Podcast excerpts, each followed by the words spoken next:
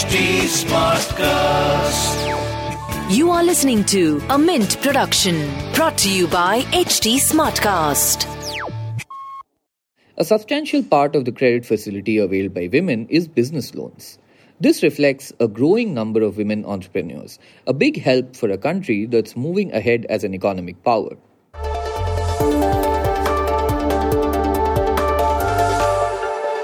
The internet gave us short attention spans. We preferred to like and share content instead of reading and sometimes even watching it. At Mint, we decided to come up with the Mint Primer, which breaks down the big news of today into short, quick, consumable questions and answers. On this podcast, you will find information about everything from cybercrime to RBI's new repo rates. I'm Prasid Banerjee, and this is what happened today. Today's primer is written by Jagdish Shettigar and Pooja Mishra, who are faculty at BIMTech. So, last week, the world celebrated the International Women's Day. One of the ways to empower women is to ensure better access to credit. This has far reaching implications, including giving a boost to women entrepreneurs. In this episode, we explain the significance of that. So, are women receiving credit on request? The share of individuals, men and women, in total credit reached a high of 44.4% in September 2022 from 44.1% in June. Credit growth for women outpaced that for men and accounted for 22.6% of borrowings by individuals, according to data from the Reserve Bank of India.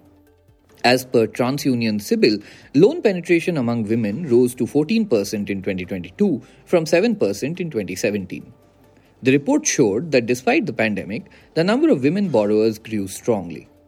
Data shows that women borrowers increased a compound annual growth rate of 15% over the last five years, as against 11% for men. And what's behind these growing numbers?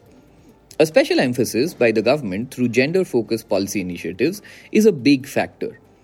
Many lenders offer better rates to women borrowers promoting a friendly banking environment managed by women officials such as in Mahila banks, loans at lower interest rate for women entrepreneurs under the Mudra loan scheme, and loans up to rupees 3 lakh which can be availed under the Udyogini scheme are some other factors.